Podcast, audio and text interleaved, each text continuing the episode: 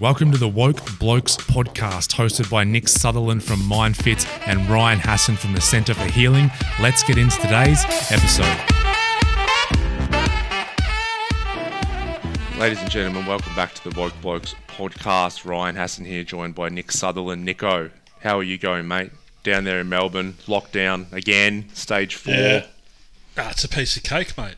Piece of cake. Yeah, absolute piece of cake. What does that mean? It's easy. Yeah.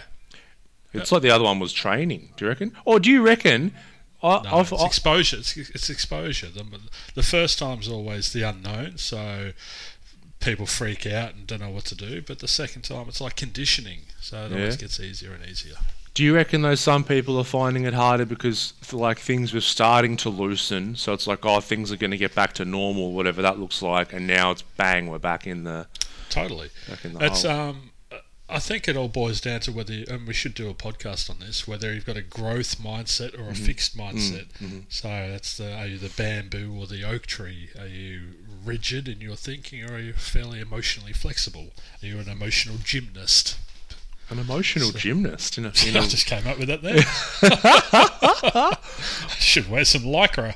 I'm just imagining someone going like in a in a yeah in a leotard, and then you know how there's all the different uh, apparatuses, but they're just different Yeah. emotions. So like he's crying on crying on the pommel horse, he's in joy on the parallel bars. I should we should come up with something. I'll uh, I'll do that at the We new should mental come, gym. we should come up with something. What I like know. with that? We'll do it at my new mental gym that I'm opening in a few weeks. Yeah, t- tell the listeners about it. Tell us about the Oh, mental it's gym. exciting. It's Yeah. exciting. So yeah, my office is just an office at the moment, but I've just taken over the lease for a building down the road, so it's the whole building, and it's it's where I've been running meditation classes, but for another, um, for the company that owns the building where I rent out of at the moment. So they're giving up that lease. I'm moving in there. So MindFit uh, in the office is where we do the cognitive retraining, I suppose, the the counselling, the, the the therapeutic side of things. But then we can put all of this into practice in the meditation. So that's where we can start strengthening and conditioning people's minds. Um, and yeah, so we're going to do different forms of meditation. We're going to do MEDEX classes, so that's meditative exercise classes. So it's active meditation, really. Yep. Um, yeah, so it's going to be membership based. It's going to be just be twenty five bucks a week, and people can come and do as many meditation classes as they want. So really, it's we're trying to create a, a um, a, a really dedicated mental health, proactive im- mental health improvement space on the Mornington Peninsula. So the community, we really just want the community to come and hang out. There's going to be books and a library, and you know, come and have a cuppa and just chill out. And there's going to be workshops. There's going to be um, movie nights. There's going to be we really, yeah, we really want to make it a, a sort of a community thing where people can just come and hang out and, and, and work, literally work on their mental, getting their mental health in shape. And um, is it going to be like a normal gym, and people are going to be like, how uh, how hard can you meditate, bro? Yeah, You yeah. know, there's going to be kind of thing. mirrors there, so you just got to meditate and stare into the mirror and just try try and flex your brain. Yeah, it's like it's like when you try and gamify things. It's like remember I borrowed your the, the Muse headset. yeah, So the Muse headset, for people who don't know, you put it on your head and uh, can measure your brain waves, and you do a meditation, and it'll give you feedback, you know, as to your brain waves. So I think when you, you know, obviously are entering more of a calm state, you get a, a bird. Was that Yeah, how it works? yeah. yeah. And so I borrowed it off you, and you're like, oh yeah, I get um. On my last one, I got like 20 birds or something. And then I did my first one, I got like one or two birds. I was like, fuck this, this is bullshit, you know? stupid, he- stupid headset's not working. but that's what we do with the. That's why the meditative exercise is amazing because we can see in the moment people's cognitive distortions that they're using, so they're unhelpful thinking styles that is then creating suffering, so hmm. anger. So juggling, for instance, they're juggling a ball, and they've never juggled before, and they come to the first juggling class, and I give them a couple of balls and just say, "Oh, try this," and they start dropping them everywhere, and you can see them getting wound up. You can see them getting frustrated and angry, and then I play the role of the universe, so they have to stay on a mat. They're not allowed to leave their mat, and then I'll walk around pushing people and knocking balls out of their hand, and, and then they have to ask me for their ball back if they drop it and rolls away, and I'll Yeah. say, eh, "No, I'm not going to give you what you want right now," because that's just to see whether they using things as it's fair or unfair, or you know what Yeah. are their expectations. So really challenging them like that. And it, it's amazing how quickly these emotional disturbances rise to the surface, and then we can catch them in that space though, and go right. What is the belief, and which we're going to talk about today, that is driving that irrational thinking, which is creating that feeling of anger or frustration or anxiety or stress or whatever. So we can work in the moments with their emotions and, and help them to shift and change on the spot. So the more we do that, the more we're conditioning them to to not use those unhelpful thinking styles and to be in a better space to retain a state of equanimity. Yeah, yeah, it's funny. It's when you, it's like the ego gets involved in meditation, but like med- meditation's actually all about just watching the ego. But pe- people come in and they go, "Oh, that was a great meditation. It was so easy," and I'm like, mm, well, "It probably wasn't a meditation then." And a lot of people ge- are getting um, contemplating mixed up with meditating and and relaxing as well. So some people will meditate to relax. Well, no, Mm. that's not why we meditate. Some people will close their eyes to contemplate. Well, no, because you're still lost in that stream of thought that we talk about. You're still not present. So yeah, it's it's a amazing opportunity which heaps of people, everyone I've spoken to, my clients are really excited about developing a consistent meditative practice. Mm. You know, there's a dedicated space to come and meditate, um, but it's also going to improve their meditation by helping them to understand what meditation really is, which is, as you said, just to simply observe things objectively. Yeah, yeah, and there's no there's no attachment to an outcome. I always because we would get people in a, uh float tank uh, as part of our program at the centre, and they're like, "Oh, so what's it like? Like, you know, what's I'm like?" And I'd be like, "I've done like a maybe a hundred floats now, and everyone's been different, right? It's been different. But then how I've felt afterwards has been the consistent part." Yeah, that's where I felt I've started to like feel a bit more like oh, I'm more objective now. I'm more calm throughout the day, you know, all that kind of stuff. But the actual experience itself has been different. Um, I've had times where I got in a float tank and an hour felt like five minutes because you just enter some state, and then, and that's like that's once again that's uh, clinging to something that was really nice, you know. And then other times I've got in a float tank where this the, but the mind just would not shut up, and right, and then you can have the fall into the trap of getting out and going, oh, that was a horrible float. But once again, but that's just that's just thoughts purging. Like, But that's, a good thing. That's a, that's a binary thinking, though. It's good or it's bad, based Hmm. on your expectation of what you think it should be. Hmm. Where that's all that's completely irrelevant because the the purpose is just that you've spent an hour in that meditation or in that float tank. That's that's the important part. Yeah, yeah. I had a um uh, a seizure in a float tank once. Wow. I thought you were Yeah. going to say something else then. No, no. so, so, so that's it. If it was, if it was going to be a, bad experience, that was one. because I didn't drown, which I thought I might have. What's So, the yeah. seizure? Um, what happened? I, I'm, I'm a bit of a dickhead, Nick. Right? In case you didn't, un- in case you didn't know that, right? Welcome to my world, listeners. in case I haven't picked up, like I'm, you know, I'm a nice guy. I love what I do. I'm, there's part of me that's a bit of a Yeah. dickhead. When I say dickhead, I mean extremist. So like I had been doing like a fast, right? I've never had seizures in my life, and um, I'd been doing a fast. So it was like just juice fasting. I hadn't eaten. Um, something else was good. Oh, that's right. I'd been for my first like chiropractic adjustment like ever, and he'd done a lot of work on my neck. And he's like, dude, there, just- just take it easy because, um, you know, we might have opened up, you know, some more energy to the nerves going to your brain and things.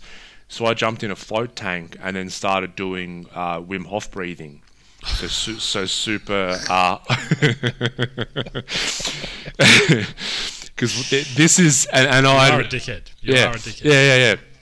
And so this is something that this is years ago. I, this is so I, I used to do that. I'd get in a float tank and I'd do the Wim Hof at the start while the music was on, because it would just I, it would just send me into that very um, primal. It would, yeah, anyway, it would put me in a, a good state. So I, it's not something like this was the first time I'd done it. There was just these external factors that were going on, and um, anyway, I do the Wim Hof breathing. So I'm I'm hyperventilating and then bang on the breath hold, and um, I'm I'm doing the breath hold, and then all of a sudden, like I come to, and like the lid of the float tank's open.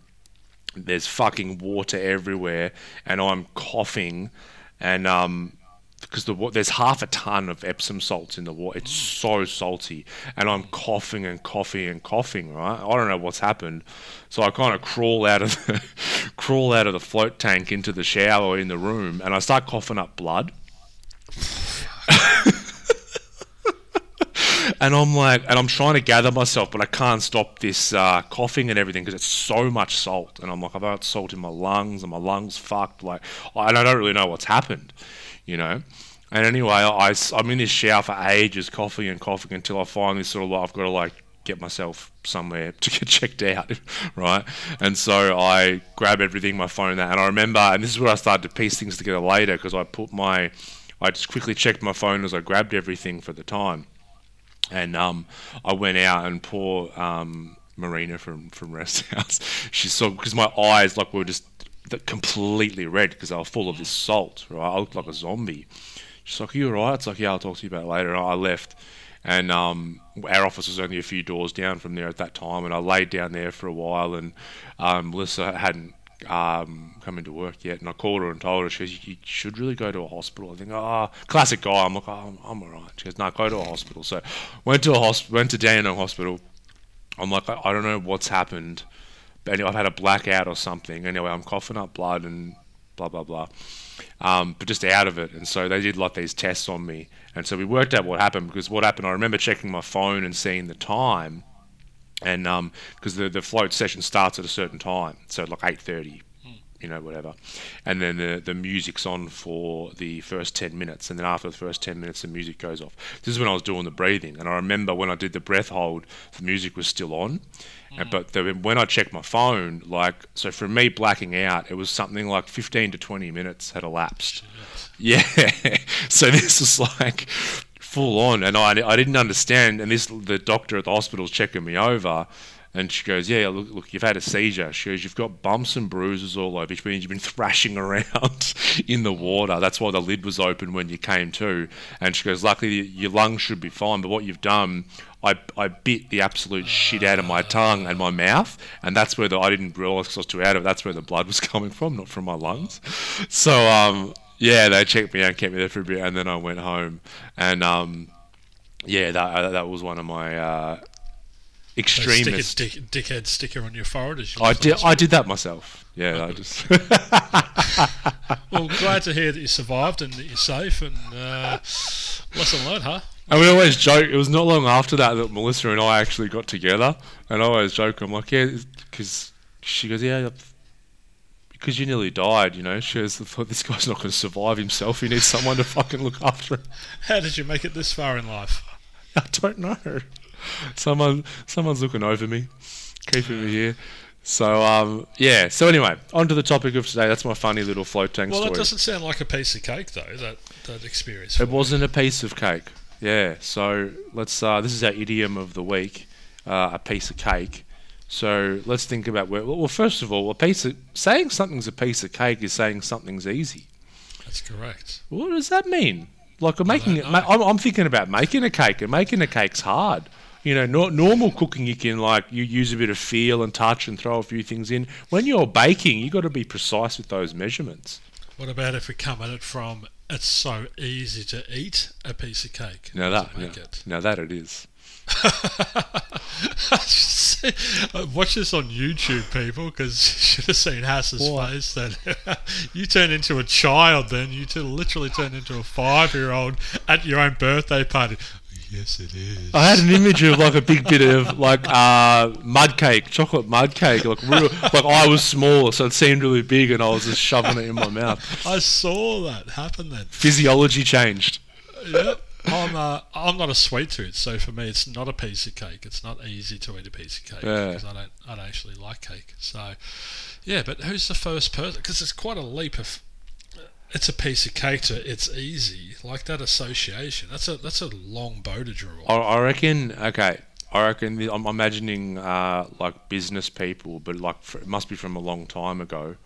So let's How long think. ago? How long ago? Piece of cake. Piece of cake. Maybe like 1800s, late 1800s.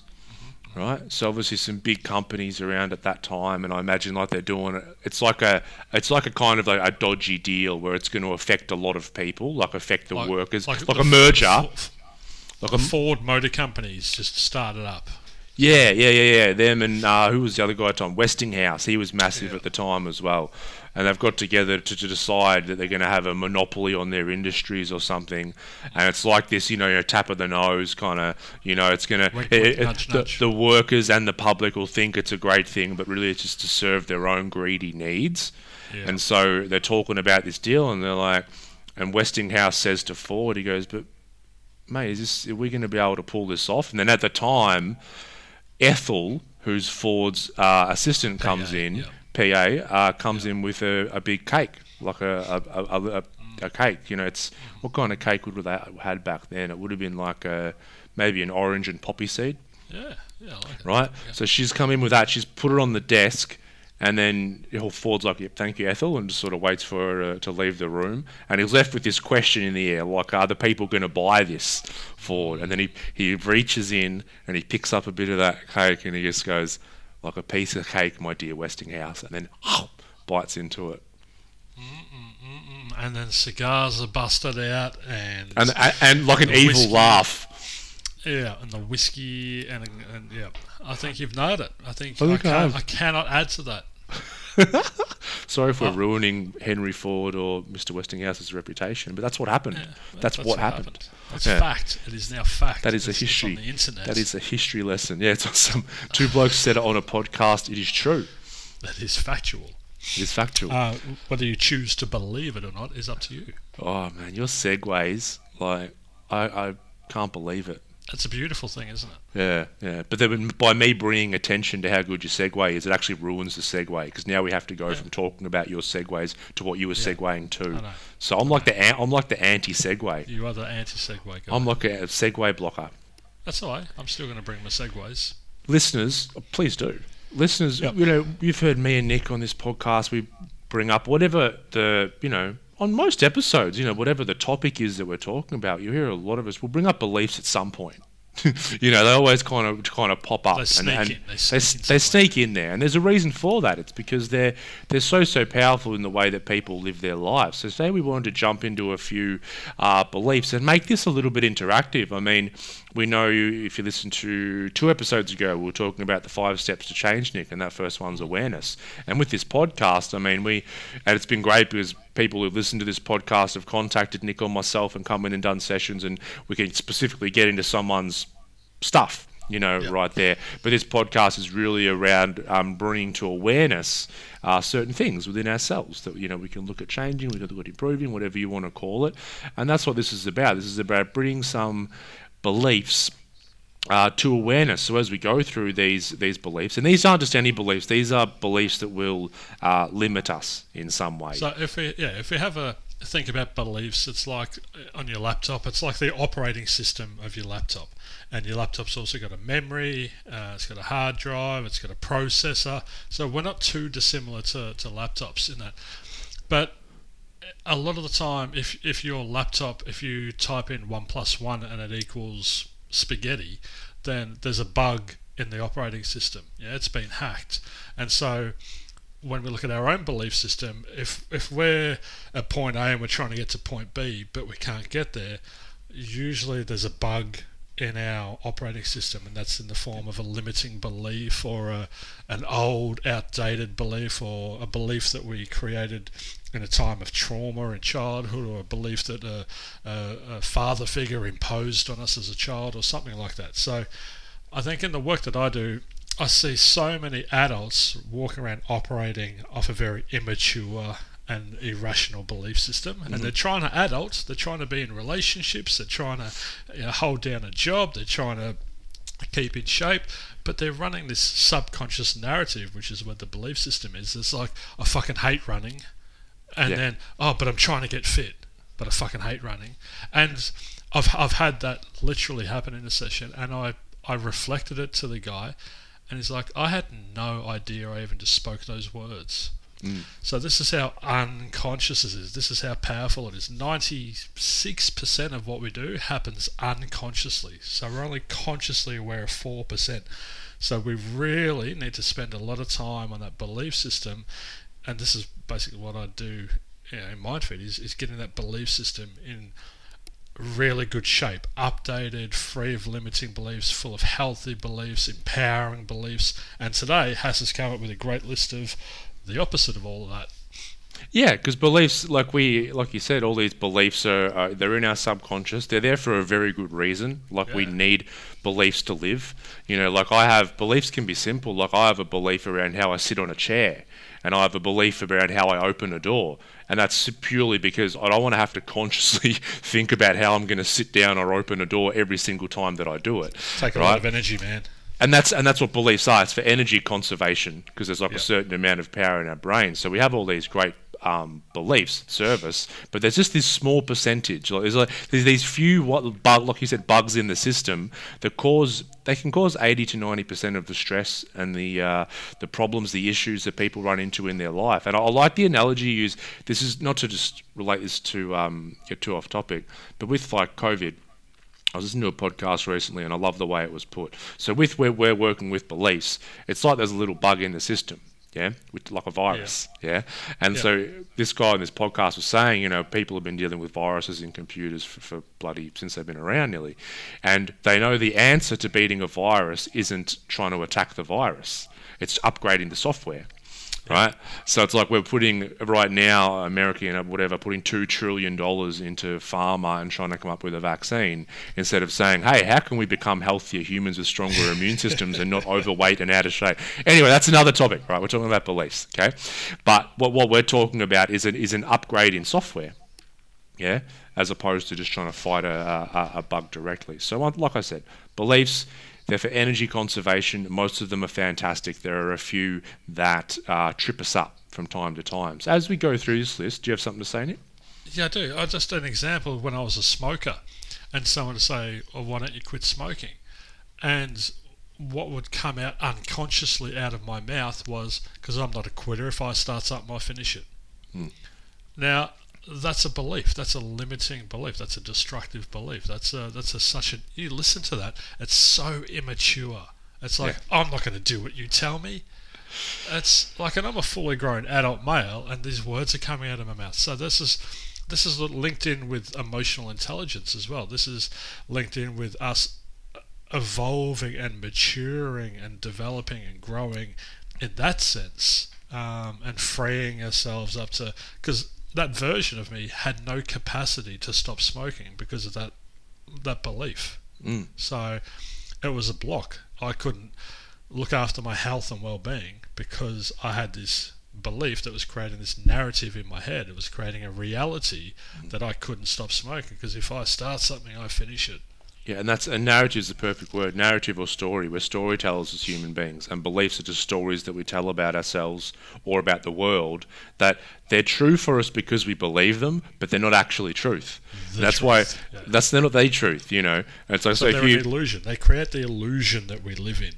Yeah, because the belief then uh, reinforces itself because we keep trying to reinforce that belief because we think it's Yeah. consistent with who we are. And this is the whole thing. It's like, and we're going to get into this because I'll probably talk about, you know, how some of these beliefs we're going to talk about play out in people's lives.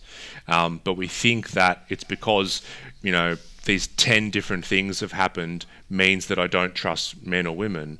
But it's no, no, no. I just decided at some point that I don't trust men or women. That became my story and now I now will find men or women that I can't trust because I want to reinforce that story. Limiting beliefs, are, in my opinion, are designed to keep us in our comfort zone. They're designed to keep us safe. So Yes. once upon a time, I had an uncomfortable experience with a man or a woman, and then that version of me uh, and, and a part of that version of me created a belief that okay, men or women are bad, so I'm going to protect you from them.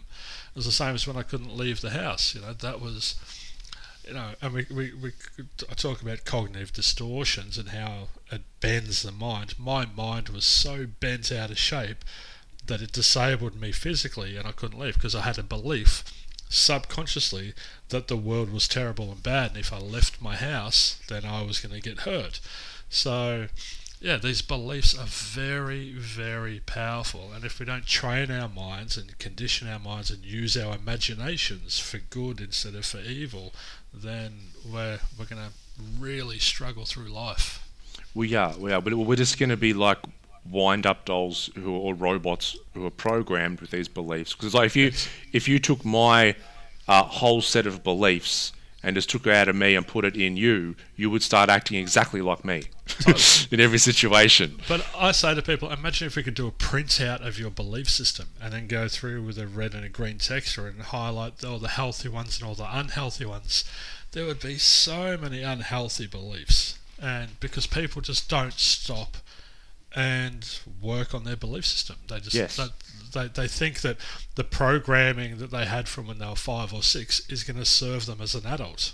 Yeah, That in itself is irrational. and that's what that's what you said. So this is a this is a survival mechanism. So I create the, the a limiting belief as a survival mechanism, which is awesome. Like what a beautiful part of the human being. Protect yourself. But then we hold on to it. Yeah, and that's why That's it, stuck. this is where we get stuck because now we just keep playing out the, the patterns later in life. So as you're listening to these, there's a list. I don't know how many I've got here, ten or something. Um, as we're going through these, like you know, if you sat down with me and Nick and chatted one on one, we could start to pick up, you know, by your language what it is. But there's probably three ways that you can check in while you're listening to this podcast.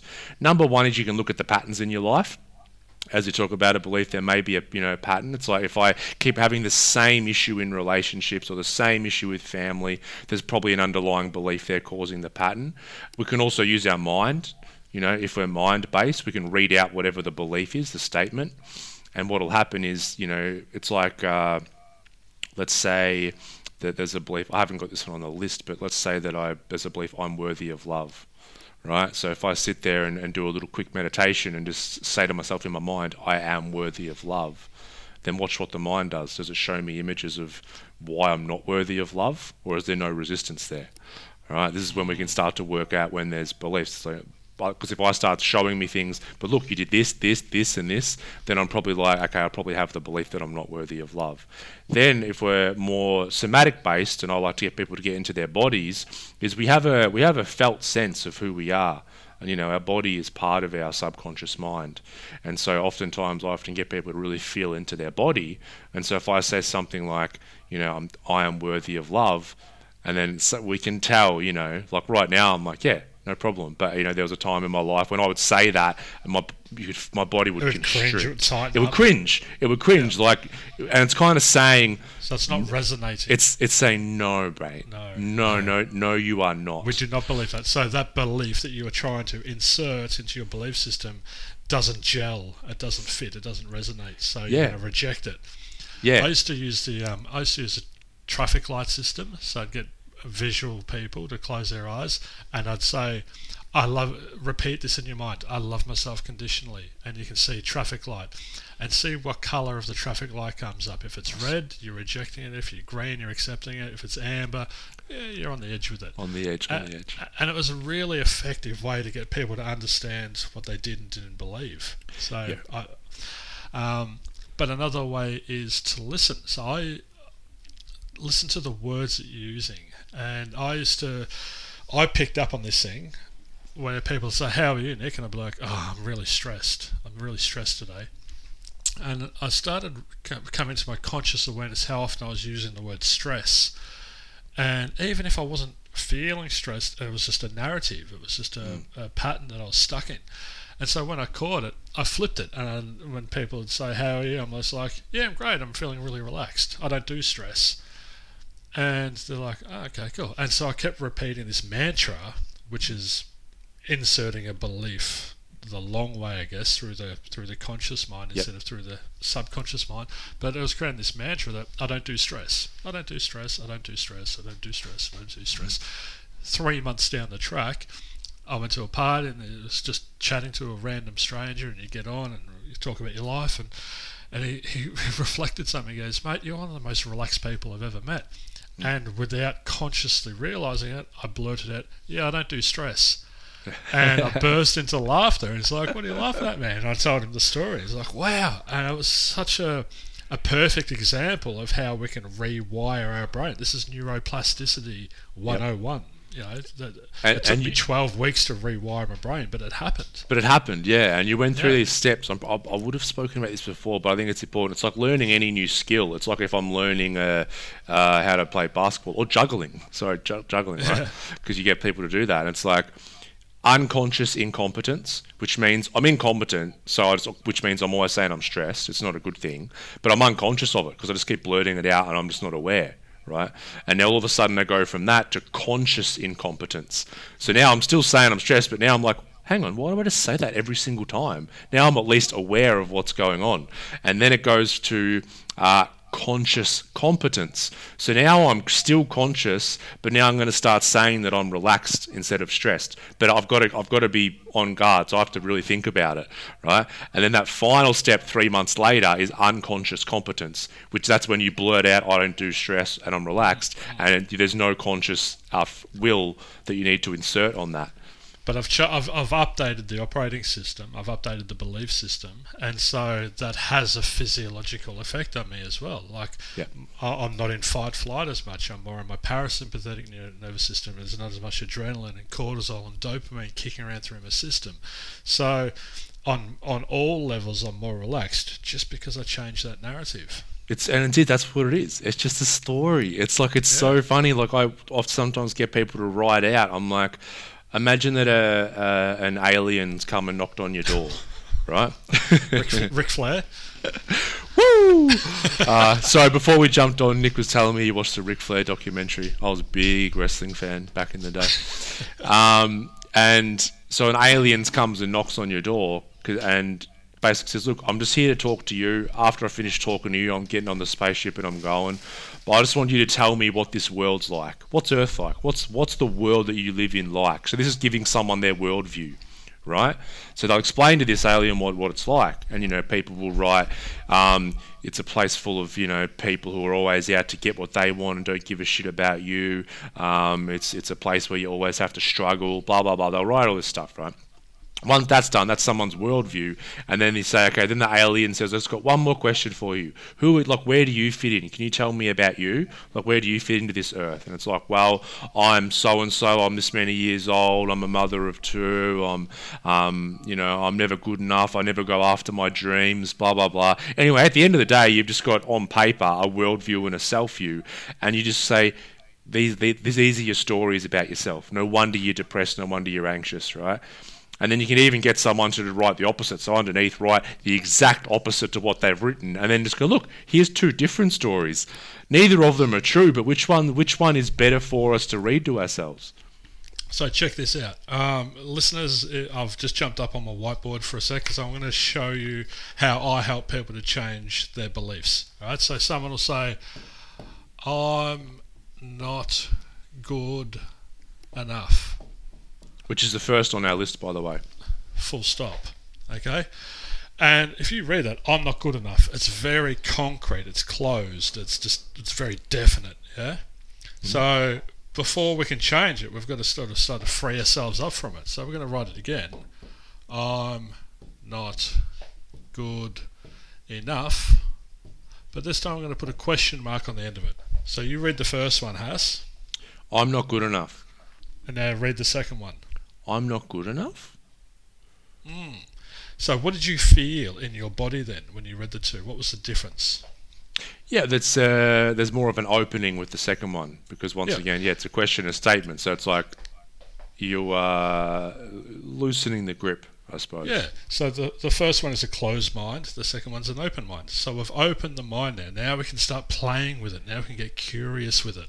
Okay. So we can question it. I'm not good enough. Am I good? Is that is that aligned with who I am authentically? No, it's not. Is this aligned and conducive to me achieving what I want to achieve in my life? No, it's not.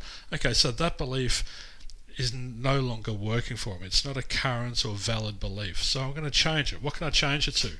Uh, House, what would you change that to if you realise that that's not working for you? I'm good enough. Yeah. I am, well, not even good enough. Let's take good out of it because it's, Enough. it's binary. I am enough. And then we put another question mark there. So I'm not good enough. I'm not good enough. I am enough. How does that feel? House, I am enough. I I'm enough. Yeah. How does that feel? A bit weird or a bit different, but it feels okay. It would it would also depend. It feels okay, yeah, but Yeah. it would also it would also depend on my past. This is like the Yeah. thing I was talking about with the, um, you know, dropping it into the mine. Because yeah, because if I had all of this unresolved stuff, and if I said I'm enough question mark, then once again I'd get that. I'd get But that. this is- no, no, no. This is, and this, but this is where we learn. We're loosening. someone- We're loosening the. Uh, yeah, but if if, if a this statement. doesn't really resonate, if if this is a red light on that on that traffic light system, then we get to go right. Where did you learn? Where were you taught Yeah. that you are not good enough? And then we can pause here. We can go back. We can free them up from that trauma, whatever Mm-hmm. it may be, and then we can come back. All right, I am enough. Yeah, okay, yeah, I, I could, I could, I could try that. Okay, cool. So let's close it now. I am enough. Full stop. So we start with I'm not good enough, and it's like no, I am enough. But we have to go through these steps to break it, break it open, play with it, explore it, experiment with it, see if it's going to fit, do some work, make some room for it if we have to, then put it in. It's like a seed. So when every time I said I don't do stress, I was watering that seed. Mhm. Yeah. Yeah, So and- the, the, the homework for this client would be to to to just to tell themselves I have enough a couple Mm-hmm. of times throughout the day. Yeah, and, and and that I suppose that journey can also take you anywhere, and we don't know. I mean, you know, it can be if you're in Little Aths when you were a kid, you know, and you were expected to come first in the hundred meter sprint, and you didn't, and your Uh, and your dad expected you to win as well, and didn't talk to you, or and you just decided that you're not good enough. You know, this is like all this stuff comes from. These, they, that's where the stories originate, and that's the journey of trying to find out where they do originate. Because it's like now I'm an adult. And when we talk about I'm not good enough playing out in our life, it means that we're just not going to try things that we feel in our deep in our soul that we want to do. It's like I really want to go and travel here, or I want to change career, or I want to do that. But also this deep belief says you're not good enough to do that. So then and all of a sudden we don't. years are our formative years. We develop our core belief system between the age of zero or eight, thereabouts. And in that time, we're so vulnerable. We don't have any life experience. We don't. We can't protect ourselves. We just take things at face value, you know, because we're trying to create a belief system. So if Dad comes along, and Dad's someone that you looked up to, and you place a lot of value in his words, and he says, "Ah, you suck today. You weren't good enough. You failed. You're a loser." That's going straight into that core belief system. Yeah, and and this is unfortunately where so many uh, family patterns get passed down because you know the, he, the, his dad, so your granddad, Yeah. probably said the same thing to him when he was his, he was a kid. It's like it's these patterns. We've spoken about this. We spoke about this. I don't It's know if it was last week or the week before. just But sometimes we'll say something and we're like, oh, hang on, that's my that was my dad talking. that wasn't me. But then it was probably his dad, and so it's like yeah, these heirlooms get passed down, um, and then it takes for someone with the awareness to just go, hang on, I want to, I want to, to wait, yeah, to wake up and just say, I want to change these stories because these stories aren't serving me. But it's um, uh, yeah. wh- When you when you hear that and when you catch it, and you have the capacity to change it, we have to understand that adulthood is just undoing everything that happened to us in childhood, pretty much. Yeah, we have to uncondition ourselves as an adult because how we operate as a child is not going to work for us as an adult. Mm. So it's not your fault that dad said that to you, but it is your responsibility to find that limiting belief and to change it, to free yourself from it, because it's it's going to just shackle you, and you're gonna, not going to reach your potential as an adult. Yeah, it's so it's so true. When you say it's um, yeah, no one's fault. That's the thing. We uh, a lot of people don't are, are into fair or not fair. Yeah, because it just it just is, you know, and like and that's part of the work that I do with people is you know if let, us say if that hypothetical we just made up did happen, is then going back and then going, well, let's go, let's let's start to go into what Dad what his truth was and get some yeah. acceptance from him. Because if I go back there and just go, oh, Dad said that to me, I blame him, then we're stuck. Because bl- blame equals stuck. If I'm yeah, blaming exactly. anyone, I'm not, I'm not moving anywhere. But then if we can accept, it's like, oh, okay, well, that's what he said to me. Maybe he so was having I, a shit day. Maybe that's what his dad said to me. It's this acceptance piece. Now I can at least sit, I can sit in what is and move forward.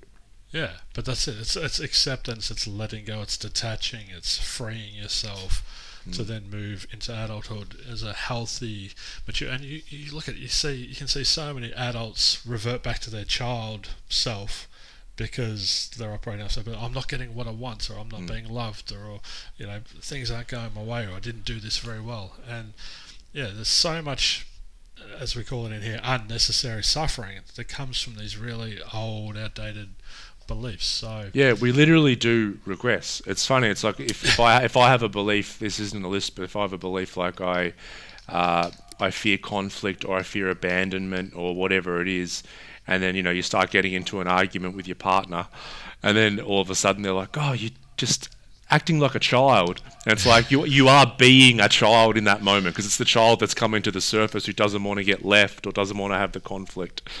If, so, you, if you're driving down the highway and you have a belief that everyone should go the same speed as you're going, and someone goes past you 10 kilometers faster and then they cut in front of you, and you've got a belief that you should have an empty lane in front of you with no cars in front of you, and all of a sudden someone breaks your own personal law, you can if you press mute and zoomed in, you would see the instant that person driving reverts to a child. They start hitting the steering wheel. They start having that adult tantrum. It's like, ah, oh, you idiot, you loser. Ah, you're not an adult. You're not. It's, it's so weird. It's like a mum dragging her kid along in the supermarket. Instead of going at the child's pace, you've got a belief that the kid has to go at your pace. Yeah. And then when he doesn't, and when he has gets upset, oh, you're embarrassing me. Stop it. You're embarrassing me. Yeah. It's like, how how much more irrational could you be? And that's and that's passing on stuff, and that's why it's like we just got it's it's a bunch of just grown up kids having kids. You know? All trying to run the world. Donald Trump is trying to run bloody America, and he's one of the most emotionally immature people you can meet. Yeah, yeah, which is showing the dysfunction of that system. But that's another that's another topic. Yes. Um, so that that's all not good enough. So sit with that. It's to say I'm not good enough, and just sit with that and see what comes up in the mind, the body, or any patterns. The next one I've got here, I can maybe link two together, but one's um, which I see a lot is a belief that it's not safe to relax. Okay, and, then, and this comes back to kind of your stress and relax one. Could we what? Could we add to that? Because I see a lot of people operating under a, a sense of duty or obligation that I have to do things, which then creates an inability to relax. So can it yep. be it's not safe to relax because I'll be judged or criticised or condemned? Yeah, it's like that. They all come under the one bucket, and this is the people who are just trying to be busy, busy, busy all the time, and that's why when we and and that can come from I see it a lot because we just have parents who are the same thing. They go, go, go, and so we, we just get programmed that way, and also we get rewarded for when we're doing, not just for when we're sitting and relaxing. so I'd, I'd, I'd break that down to an even deeper core belief that I must be loved and liked. Mm. And so I've got those three core beliefs, yep. and this is one of them. I, I can't disappoint my parents by being seen as being lazy, so therefore it's not safe to me to be lazy. Yeah, yeah. Because I want to please them. I'm, I'm trying to please them. I think, I think think every belief comes back to trying to being accepted. So every every every limiting belief is some form of separation, and then I think re- resolving that is coming back to a, uh, a unity. So being more authentically ourselves. I mean, there's some. well, it's also being irrational as well in in terms of I must get what I want. The ego gets very much involved, and we and that's being afraid of missing out, that FOMO. It's all that I, I don't have. I, am deficient. You know, so it comes back to mm-hmm. what did you say? Um, being not accepted. not accepted, yeah. Defi- defi- a, def- a, deficiency story. These are all deficiency stories. Yeah, yeah, yeah. That's that's and and that's that's the greatest. You know, like if if humans realize that they weren't deficient, then like psychotherapy wouldn't exist. We wouldn't have jobs. Um, ooh, it'd be great, but like that's the whole thing. It's just this story, like a you know a fucking beaver out in the bush out here doesn't hasn't got a deficiency story. It hasn't got a conceptual mind to try and defend. You know. Is there beavers in Thailand now? Is there? Oh no. no. I just looked out at the green bush. and I'm trying to think of an animal, but I, I was, I think I was watching a show with Tommy, one of his cartoons, and there was a beaver, and I got a bit mixed up. Uh, okay. But that's why I use Buddhism because it lives within the law of nature. It's, if it comes, let it come. If it goes, let it go. If it stays, let it stay. It's that non-attachment. It is. We are all enough. We all have enough. Yeah. If you know, if we if we get away from this fear and this anxiety and, and this oh, I need more. There's this constant attachment to I need more, and and we don't need more. We can actually live quite happily with a lot less.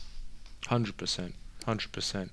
And um and for my work, a lot of this stuff's working through the emotions as well. Like let's say that I'm not good enough. You know, there'll be some sort of sadness, disappointment, anger, whatever it was. If Dad had have said that to me, and it's about being able to work with that emotion as well, because that emotion gets stuck in the body. So then, whenever I feel like I'm not enough again, I just get that same sadness and disappointment come up in the system again, just to remind me. You know, don't don't go down that path because you know what happened when you were six. Ah, that said more about Dad than it said about you. Fucking.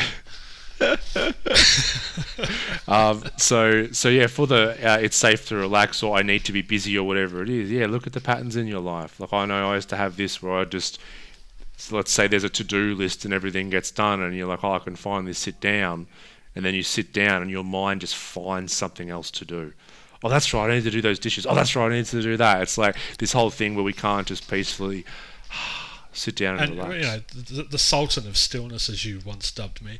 I love sitting and doing nothing uh, because you're actually you, you can't actually do nothing. So when you're sitting in an observation, it helps you to see things completely differently. When you're constantly on the go, you, you can't see the forest for the trees. You get swept up, you get caught up in things, and then you start making reactive decisions. Yeah, but if you can stop, and I tell my business clients to spend the first 15 minutes of every day sitting and just observing. And they're like, ah, and initially it fucks with their brains, but then all of a sudden they see the value and they go, oh, right, oh. And they can move more deliberately and consciously and proactively through your day. You're not wound up by the end of the day. You don't have to work 70 hours a week, you know, it's, it's, it's a, it's a, it's just such a different way of living. It is, it is, and it's just it's putting you in a state where you do things like you said more deliberately. It's like the Navy SEALs say, uh, "Slow is smooth and smooth is fast." So it's like you do when you do things more deliberately. It's like uh, I haven't got time to sit for 15 minutes. It's like you watch how fast you get shit done when you can actually relax the system. But Like- because you become you become productive instead of busy, and there's a massive, massive Oh, yeah. difference. yes, yes, huge difference. Yeah. Um, what else was I going to say on that? That's what people say a lot. That's like when you used to say like, "Oh, I'm stressed." People say Yeah. I'm busy as a response all the time. How you been? Oh, yeah, I'm so busy. Oh, I'm so Yeah. busy. Oh, I'm so busy. Because they're trying to prove that this is I, I'm worth something. I am of Yeah. value. yeah. Oh, yeah. blokes! Like h- how many being a, being a ex trader yourself? How many tradies can get caught up in working 50, 60, 70 hour weeks? Oh, yeah. It's so easy. Easy. And because because and a lot of them will say, you know, talk to the TradeMutt boys about this. A lot of it goes, oh, I'm, I'm, I'm doing this for my family. I'm doing this to, to provide for my family and to be able to spend more time with my family. You know, so they have this great uh, initial concept of I'm going to start my own business so I can spend more time with my family. But the opposite happens nine times out of ten, and they end up working double the amount of hours because all they're trying to do is provide toys and cars and jet skis and all these things Mm. for their family. Where it's just come back, just you are enough, you have Yeah, enough. which is which is done from underlying guilt. So if you're if you're a tradie out there doing that, just uh, have a, have a think off, have a think about that underlying guilt. Uh, next one's a big one. So a belief that I need validation or I need approval. Yeah, I see this one a lot, and this is where we start to base our judgment of, of ourselves on what other people think of us. So we're like constantly looking for reflections from other people and basing our self worth on what other people think of us. This is where people can fall into people pleasing. It's where we can fall into, um, you know, criticism really hurting us, like really, really going into our shell with criticism, and only really feeling whole as a human if everyone in our life at the same time is saying wonderful things about us, which doesn't how, happen. How how codependent is that? I mean, you can hear the outsourcing of your own happiness there. Here, everyone in my life, I'm going to give, give you the key to my happiness, and what you say is going to determine how I feel. Yep. That's just a terrible way of operating. exactly what it is, yeah. So, and that's and that's once again picked up. It's picked up early on. Um, we decide these things. So have a feel into that one. Either I need a validation or I need approval, and um, and you don't, by the way. Socrates said, He who is grounded within himself does not need to look outside for approval. So, Yep. those that matter don't mind, and those that mind don't matter. Exactly, exactly.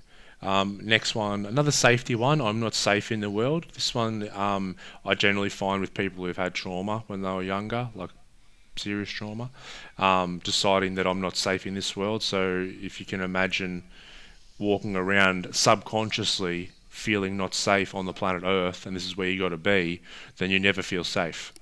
Yeah, so I see so many people with this belief going towards drugs and alcohol and everything because it gives them some sort of numbing of that underlying unease of unsafety. Or they're going to go into a relationship with a person who is very controlling because they're going to feel safe within that relationship. Which is another drug. yeah, exactly.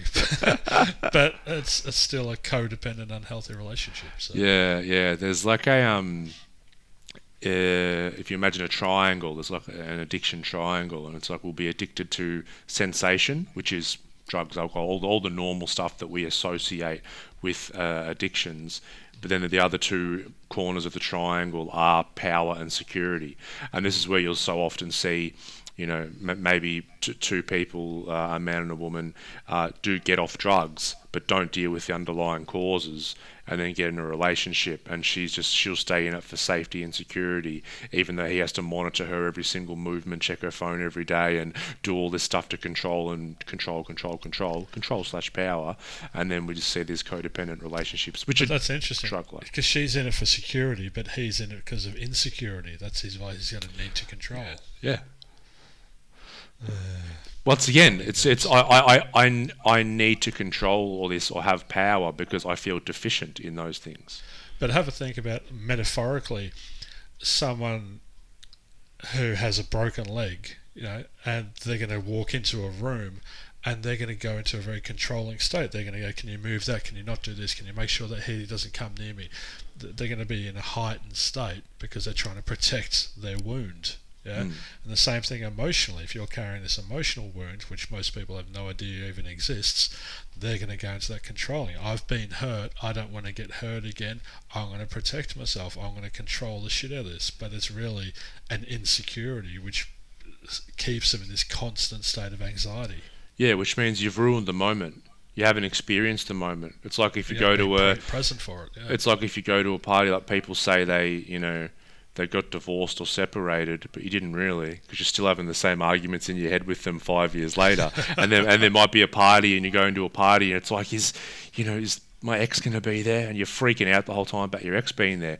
And here's the thing: you're worried about your ex being there, but even if they don't end up coming, you've still fucked it up because you've worried the whole time whether they're going to rock up. So you haven't enjoyed the party. So because you haven't worked on this old relationship baggage stuff, you're ruining all these moments. Yeah. Don't give them free rent in your mind. Yeah, yeah. So I'm not safer in the world.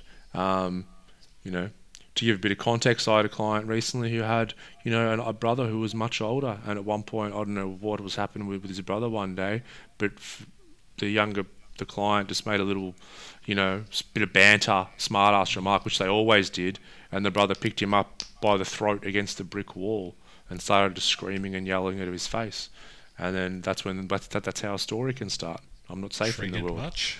Yeah. So then it's like we've got to really start to work through that and work through the emotions associated to start to work out to let our system relax. You know, because I mean it's it's, it's so hard for people who don't feel safe because there's just there's nowhere to go. You know, if I'm not safe in the world, there's no there's no safety blanket. And it's it's amazing. Like the everyone wants to be happy, and the definition of happiness is to be content. And to be content, you need to have that inner peace. And I remember on that Vipassana retreat, I was just sitting next to a dam, just watching butterflies come and go and little insects, and uh, you could not experience a more deeper sense of peace and contentedness. You know, um, and then you, you, take that into the world with you, and you, and you live you learn to live that way. But so many people don't, and it's, it saddens me how many people don't ultimately find that lack of conflict within themselves, that that mm. that inner peace, because they're always yeah operating under this I have to or I can't or I must or I should or it's it's, it's so. I know it's just you can hear the rigidity to it again. It's just I have to. It's so tense and tight.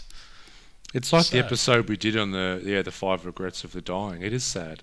It's sad to I think get get to your deathbed and then sit there and look back and then because that that's when all the, this stuff falls away. Because that's when you look at something like I'm not good enough, and then you look back and you go, oh man, I was good enough the whole time. I said to a client, I said to a client this morning, we're talking about being a parent and his kids, and how you know he gets frustrated when they leave towels on the floor or when this doesn't happen or when they do that. And I said, imagine lying on your deathbed if you're lucky enough to actually have a moment where you, you get to cast your mind back over your life. I, I bet in that moment you'd look back at all the worrying that you did and how unnecessary it was, and how much of your life, how much time and energy did you spend worrying about stuff that A, never actually happened, or B, didn't have fucking matter in the grand scheme yeah. of everything. Yeah. Like at the end of your life, was it that important for you for your kids to pick up their towels? Yeah. and that's well when you when you explain it rationally, it is hilarious. Put things into context. Yeah. Oh, absolutely, absolutely. Okay. The next one we touched on is I don't trust men or I don't trust women, um, and this can be depending on whether you're straight, homosexual, whatever. Um, I get a lot of clients who don't trust either. It doesn't matter what gender they are, and also they don't trust themselves. That's another belief. So imagine that. I don't trust men. I don't trust women. I don't trust myself. That's would, it, would, it, would, would, not trusting the man or woman stem first and foremost from not trusting the self though, because you can't give something that you don't have. So if you don't have self love, you can't really love another person. If you don't have self trust, you can't really trust another person. Yeah. Yes. Probably right. Yeah. But then if it bleeds to both, so it's like, you know, if I don't trust myself, but then there's, you know, a, a, a girl or mum when I was younger, or a girl when I was at school or something did something, but I still trusted men. I've still got some sort of safety net there, but it's like I don't trust anyone and myself. That's a tough spot to be in. And, and this one, this one's the easiest to pick out in patterns because like I love how you know people will come and say, oh, I keep picking the same bloody woman, I keep picking the same bloody man. I just you know over and over again. It's the same reason why it's a different dude in different clothes.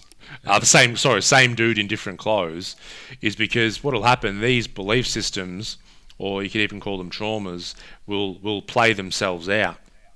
It's like we didn't let it go. Now they're playing themselves out in our life and we've got to look at that because we'll attract people into our life who can't be trusted because we have a belief that so, so let's say it's men men can't be trusted. Then I'll uh, find men that can't be trusted because my belief gets reinforced even though even though it's destructive yeah. yeah, this is this is where it gets where it gets funny. So it's like, yeah, yeah, you don't have to sit there and say, well, hang on, I want these qualities in a man. This is who I'm going to find next. You just have to upgrade your operating system, like you said at the start, because then now we'll attract a different kind of person. Well, when when you change, everything else changes. Yes. Yeah. Yes.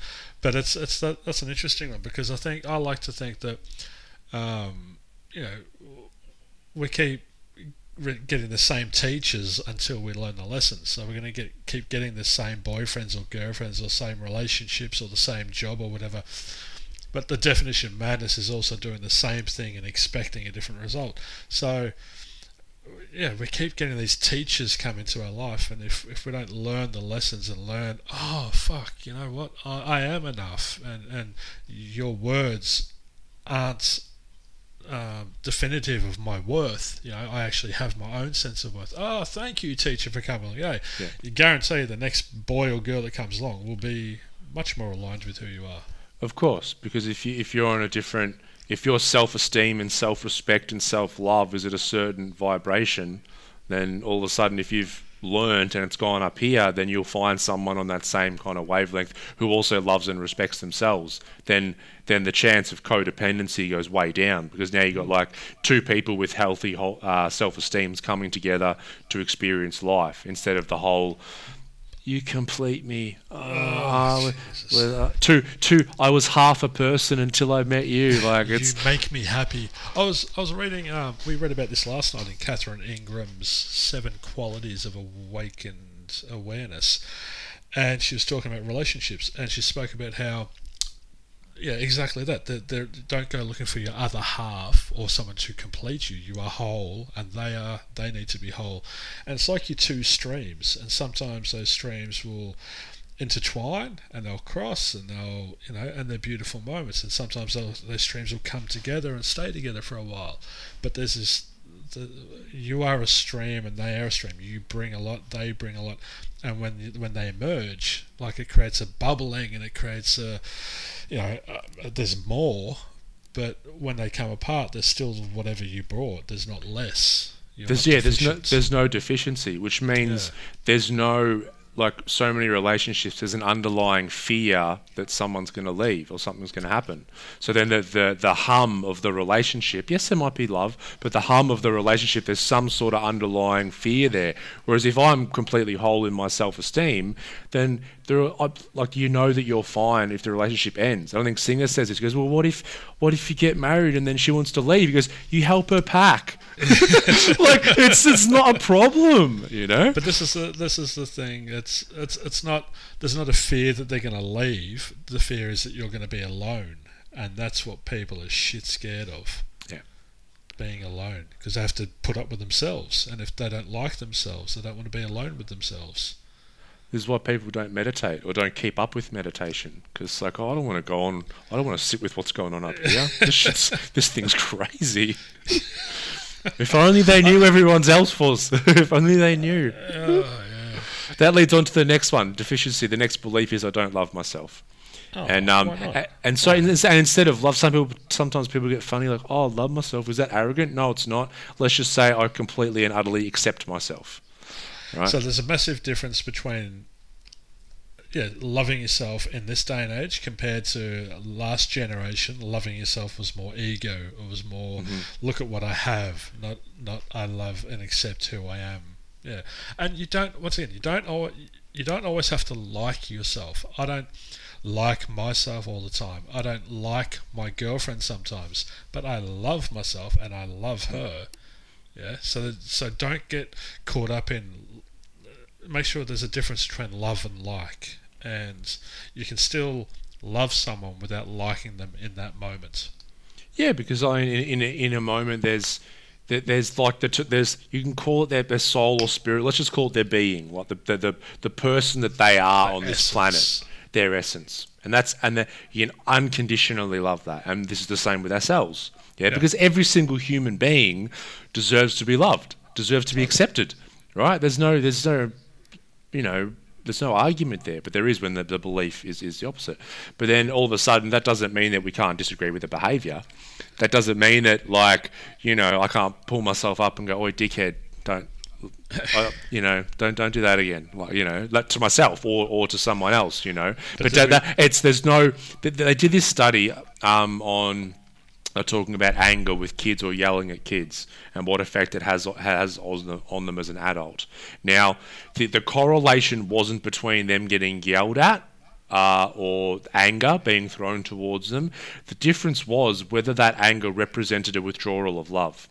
Right? So you can still get angry at a child or a partner or yourself but there's absolutely no withdrawal of love. You're actually getting angry because you love that person, right? Yeah. yeah? But then, then there's also a projection, which is just anger and a withdrawal of love. And that's when kids can get really fucked up because this withdrawal of love means I'm not lovable, which starts these beliefs. Well, it comes back to you're punishing them for being what you perceive to be imperfect. And mm. that's that's more on you than it is on the other person. Yeah, yeah, it's so true. It's so true. Uh, next one is a belief there. I don't, I don't like to generalize with genders, but ladies listening, this is a big one I see in, in ladies. Oh, I'm backing away. I'm backing away. No, no, no, no. It's it's You're it's- alone in this house. the belief is I have to put everyone else first. Ah, right, okay, yeah. Oh, that's a good. God, I see. Watch this. I do it. Uh, the first of the fundamental pillars to getting your mental health in good shape is priorities. Right. Back on the whiteboard, people. So priorities. Priorities. Priorities are simply how we spend our time and our energy. Yeah. So we have four main components to our life. We have work, family, friends, hobbies. All right, Hass. I imagine you're a you're a um, a mother of three, and you're not working, and you have a husband who's a plumber. Okay, mm-hmm. so what what do all these things have in common? Work, family, friends, hobbies. What's the one thing that's linking them all together? Me? Yeah, you. So you're the common denominator. All right. So, right. Look at these. What's your priority list as a mother of three who's who's who's not whose job it is to raise children because that, that Yeah. is a job. So, So the, the children what are are your the, priorities? the, the What are- children are my number one priorities. kids. Okay. So family. Yep. What's next? Well, there's Work, family, uh, friends, hobbies. that. Well, that the husband. yep. So he's under family. I hear it's so in the we got, family. got work, family, friends, and hobbies. I, I don't work, so that's not going to be. Uh, it'll be low. So let's go friends. Friends. No, but hang on, and then work because here's the thing: if I'm if I'm not working, but I've got three kids to look after, like Jesus Christ, I'd rather be I'd rather be the plumber. Well, you're probably doing helping him out with the bookkeeping or something. Of course. Yeah. of course, of course. and then, and then hobbies. Hobbies, So, yeah. yeah. All right. So there's one, two, three, four, five things down here, and you got one, two, three, four things up there. Uh, Mhm. what's what's missing? Yeah, us, me. Yeah, you, you, you're missing. Oh, so what that tells me is that you are an afterthought. Yep. Yep. And when you're an afterthought, you're not prioritizing. So you're going to say, I don't have time to go to the gym. I don't have time to eat a healthy meal. I don't have time to go and get a massage. I don't have time to go and get my hair done. I don't have time to go and do mm, horse riding, which is a hobby I've had since a kid that I'm really passionate about and that feeds my soul. But when you say I don't have time, what you're really saying is I'm not a priority. That's right. Yeah. So, and when you're down here, all of this stuff gets to dictate your time and energy, and so then you start building up this subconscious resentment Mm. towards it all, and all of a sudden you become very reactive. And when we're reactive, we need to make ourselves feel better, and we need to cope. And what do we use as coping mechanisms? Bottle of wine a night, whatever it is. Exactly. Um, I, I need to unwind.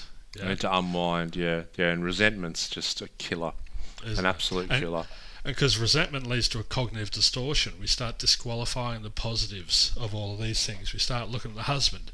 Oh, he's working all these hours. He doesn't help me. He doesn't do this. He's not doing that. Treats me like real- shit. The kids are Yeah. a burden. All that kind of stuff. It's a real negative narrative. Mhm. Yeah, but if we prioritize ourselves, and when we're talking about you, we're talking about your well-being, which includes your mental health, your physical health, and your nutritional health. Okay, so we need to spend time on all three of these things every day. Mm. Uh, otherwise, we can't realistically expect ourselves to be okay. So when you're up the top here on the priority list, and you, you and this is hard for women to do, but It's, going can't do it until you deal with that the underlying belief that I have to put everyone else first. Because what I Yeah, see is otherwise, we'll s- you like a lot of women will start. They'll say, okay, well from now on, I'm setting aside this time during the day for me. And let's say that they go, um, I don't know, to the gym or they go get some pampering or whatever. And what happens? They'll feel guilty the whole time. Totally. so, but that's that's an irrational belief, you know. I, I, I Yeah. can't look make time. So we break that with rationality, and when you jump on an aeroplane and you're taking off and going on a holiday, the oxygen mask comes down. Who are you meant to put it on first? Yo, me, Why myself. you? Because I've got to take care of myself first, Nick. That oxygen's So for then, me. so then you're in a position to look after everyone, help everybody else. Yes. Yeah. You can't help people if you're down in the gutter with them. So that logic, it's not me saying it, it's not Haas saying it, it's logic that says looking after yourself makes sense. Pampering yourself. I had a woman brought her daughter in to see me to help lose weight, and long story short, she's like, "Oh, you know, I, I haven't got time to look after myself." Blah blah. And I said to the daughter, "Would you rather 15 hours a week with a mum who's stressed and busy and rushing around and angry, or would you rather 10 hours a week with a mum who's going to the gym or going for a walk or going to catch up with friends and is coming home and is much more relaxed and pleasant to be around? And she's like, before I even finish, she's like, that one, I want that one. And the, Yeah. the mum burst into tears Ah, beautiful. Because she didn't know. She was she was so hell bent up in this sense of duty or this obligation that I have to look after everyone else and neglect myself. She didn't see the damage that that was causing. Yep. Yeah. So when we're up here, we can choose how we allocate our time and energy. So we're proactive, and when we're proactive, we can manage. And self-managing is thriving. We're coping. Is stuck in survival mode. We're just getting through every day. Just a bottle of wine, just to unwind, and then oh, here we go again the next day. Yeah, and that re- resentment just keeps building. Oh, it builds and it builds and it builds. But have a look, right? So if you score yourself out of 10 in the mental, physical, and nutritional, I'll ask a client, so their mental health will be 3 out of 10. Physically, they're not doing an exercise, so that'll be 4 out of 10. Nutritionally, they're drinking heaps of wine and eating takeaways, so that'll be 4 out of 10. So that's an 8, 9, 10, 11. So that's 11 out of 30. That 11 out of 30 is at the very centre of all of those external components. Yeah, well, that's what they're that's what they're getting. Like she was getting, like let's say they they were the hypothetical numbers, then she's getting Yeah. an eleven out of thirty mum. Exactly. You know? But this mum, if that's a V6 car, she's running off two cylinders Hmm. instead of all six cylinders. Yet she's walking around with an expectation that I should be a wonderful mum, I should be a great wife, I should be a beautiful friend, I should be great in my hobbies. But the reality is, you're not looking after yourself. You're not servicing yourself. You're not feeding your soul. You're not eating well enough. You're not. You're just not taking care of you, so that you're in no position to take care of other people. Yeah, yeah. There's this beautiful moment in the in the movie The Shift when the mum she has the two kids and they've obviously become her number one priority, and she's she's feeling this uh, draw to reconnect with her drawing and painting, because it's something she used to do for hours at a time. And anyway, she they're on this walk in nature with these trees, and she just stops and goes into like a trance, staring at these trees. And the dad and the kids are like, "Mum, come on, come on." And she goes, "Oh, sorry, I just got lost. I was just imagining how I would paint these trees." And the son's like, Mum, you don't paint trees. She goes, No, not paint the trees, but like, you know, like a drawing, like, you know, paint trees. Mum, you don't paint. We've never seen you paint. And then they run off, and she has this moment. And then later on, she has lets go of all these tears to the husband, where she's like, My kids don't even know who I am. Because I've let go of all these things that feed my soul because I have to fulfill this role now. And now this role has become um, who I am. It's yeah, it's my whole purpose is to raise these children, and and it's not. It's you know you. I think uh, the hard path is to treat yourself well and be a role model for your kids to then mirror off instead of just do as I say, not what I do to your children. That's that's disingenuous and unauthentic. If you can actually live a life that you want your kids to live as adults, that's going to help them so much more. Oh, it's what they yeah, exactly. It's what they see, not what you tell them. Yeah. And, when- and it's like once that resentment cup starts, the more that fills up, then the more, like you said, reactive. The more we're yelling at the kids instead of talking and explaining. The more we're cracking it at the husband. It just has all these flow-on effects. That resentment a- cup needs to come That's, down. that's amazing, though, isn't it? Because the whole primary focus is on trying to raise these kids really well, but Yeah. But they're doing it so ineffective. If they let go and did it differently, it would actually have a much healthier impact.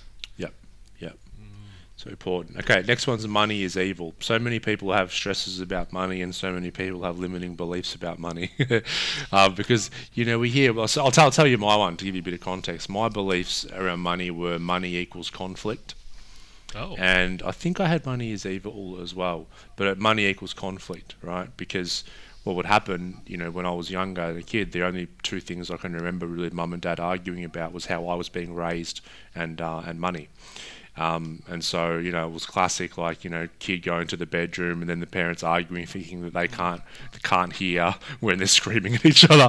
And it's like, you know, pillow over the thing. So in my head, I created the story, the belief that money is conflict and money is pain, right? So what that story does is then I, I, I grow up with that story and don't address it. And I became a tradie. Um, I was earning really good money and um, I never saved a penny.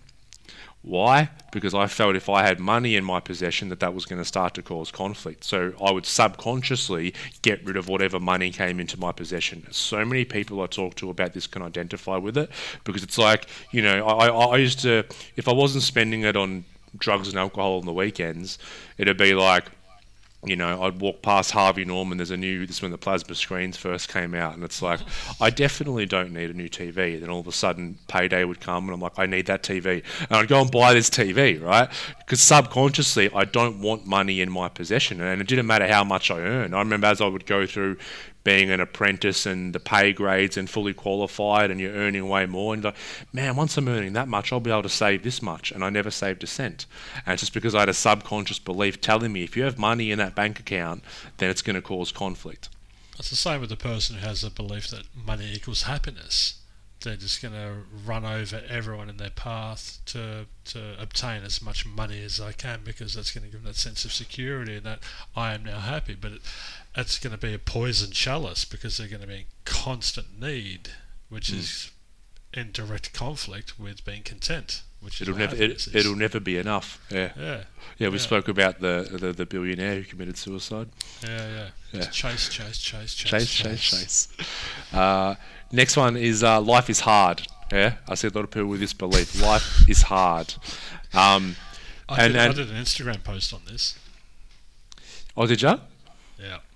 Yeah, while you bring it up, I'll explain because once again, this stuff we get so curious about this stuff. Like I've had, you know, life is hard come from events like, you know, where parents have passed away when they were four years old and they've had to look after the brothers and stuff, and really intense um, things that have led them to create that story that life is hard because it was at that time.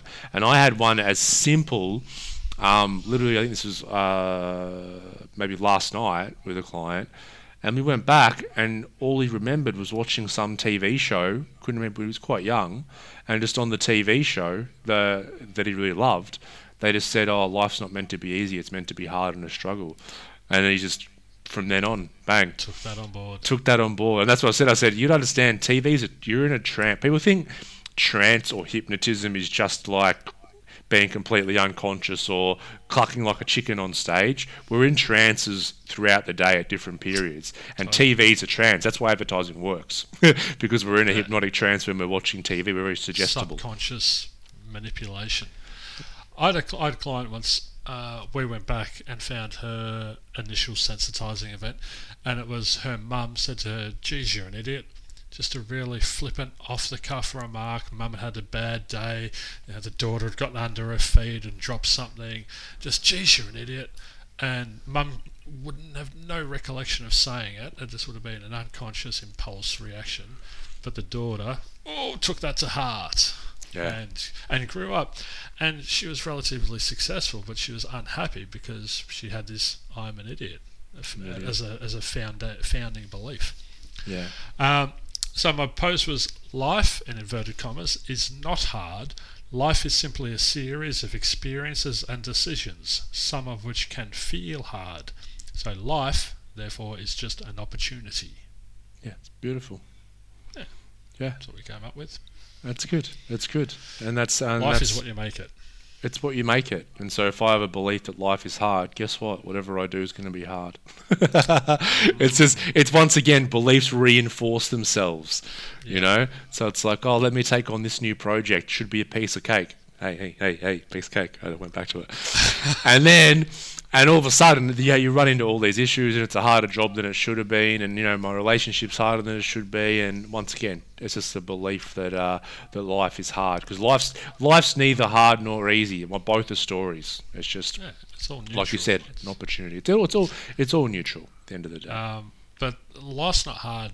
What makes it hard is is our operating system again. It's that having a fixed mindset and operating off the, this should happen, and I need that to happen, that must happen. If that doesn't happen, you know, I need things to go my way. Life is hard when we're when we're when we're living in a very irrational life. I'll come back to irrational. It's so life is hard when we're irrational creatures, which Mm. a lot of us are because of this prefrontal cortex that we have hanging there. Yeah, well, also a lot of the these beliefs get formed as well in highly emotional events. So it's like as soon as something comes up to bring up the belief, we all of a sudden just go into our emotional body, and then that that that rational Not part of our brain, no no blood there, no blood flow, no blood flow. So that's why people can look at it sometimes and just go, "This doesn't make any sense." I'm like, "Of course, it doesn't make any sense." It's, It's completely, it's irrational. completely irrational and emotional, and that's okay. It's like, you know, we're, we're run by our emotions at the end of the day. Wow, we're trying to t- we're trying to teach people not to be so much, So much, yeah. so much, yeah, yeah, not, not so much. Uh, not so much. And last one's I fear failure.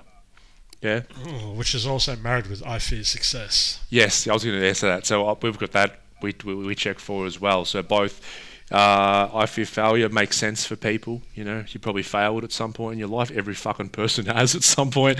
But sometimes people fail and it hurts so much that they decide that this is something, you know, they're not going to dip their toe into things in the future to keep themselves, like you said, in the comfort zone and keep them safe. And then also the success one. That's an interesting one. I, I uh, I think it's super interesting because a lot of people are like, oh, I'm not worried about failing, but yeah, what if I actually succeed at this thing? Well, that comes back to a self worth thing, where the failure comes back to I'm attached to a desired outcome, and then if I don't do what it takes to do it, that's that fixed mindset again. It's that I'm either a success or failure, and that's that binary thinking. We need to get on the spectrum thing. set a realistic goal instead of a really rigid, unrealistic expectation. So then. Failure is just a mindset. You know, Michael Jordan said, "I've been trusted with the game when winning shot thousands of times, and, and I've missed more than I've made." But hmm. he goes, "That's what made me who I am today." So he didn't see failure as a setback, or he didn't take it personally, or or have a pity party around it. He was like, "Right, I've got to get back in the gym. I've got to practice more. I've got to shoot more baskets. I've got to, you know." So that was that growth mindset. Where a person with a fixed mindset is just going to go, oh well, that was fucked. I'm such an idiot. Oh, I'll, I'll stop trying.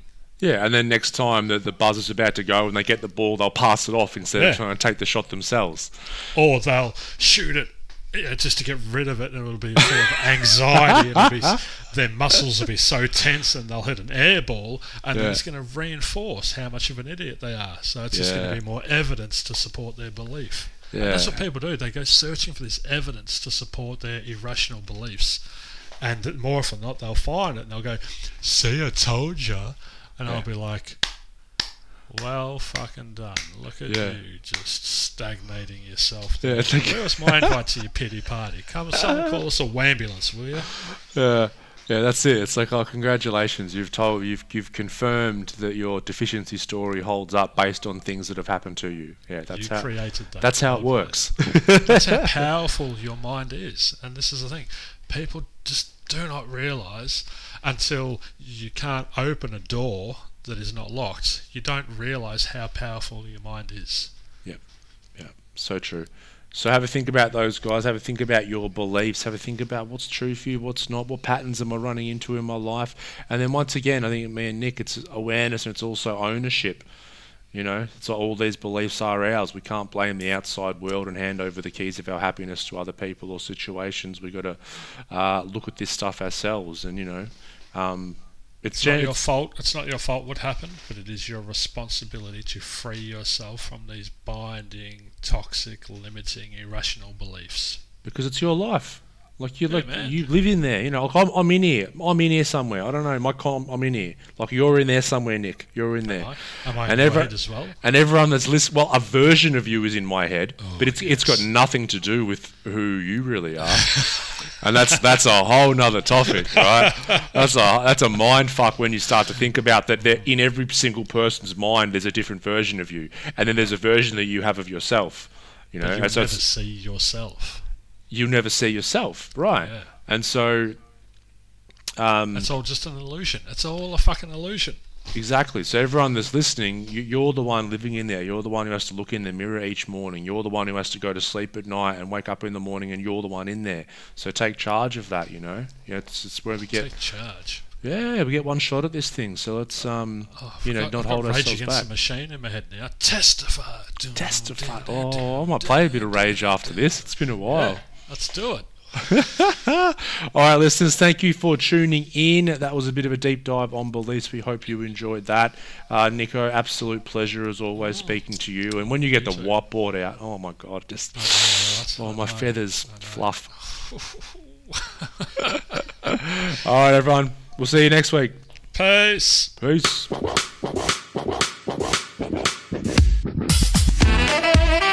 Thank you for tuning in to the Woke Blokes podcast. Please don't forget to subscribe to the show. Also, leave us a five star rating. We thank you so much, and we'll see you all next time.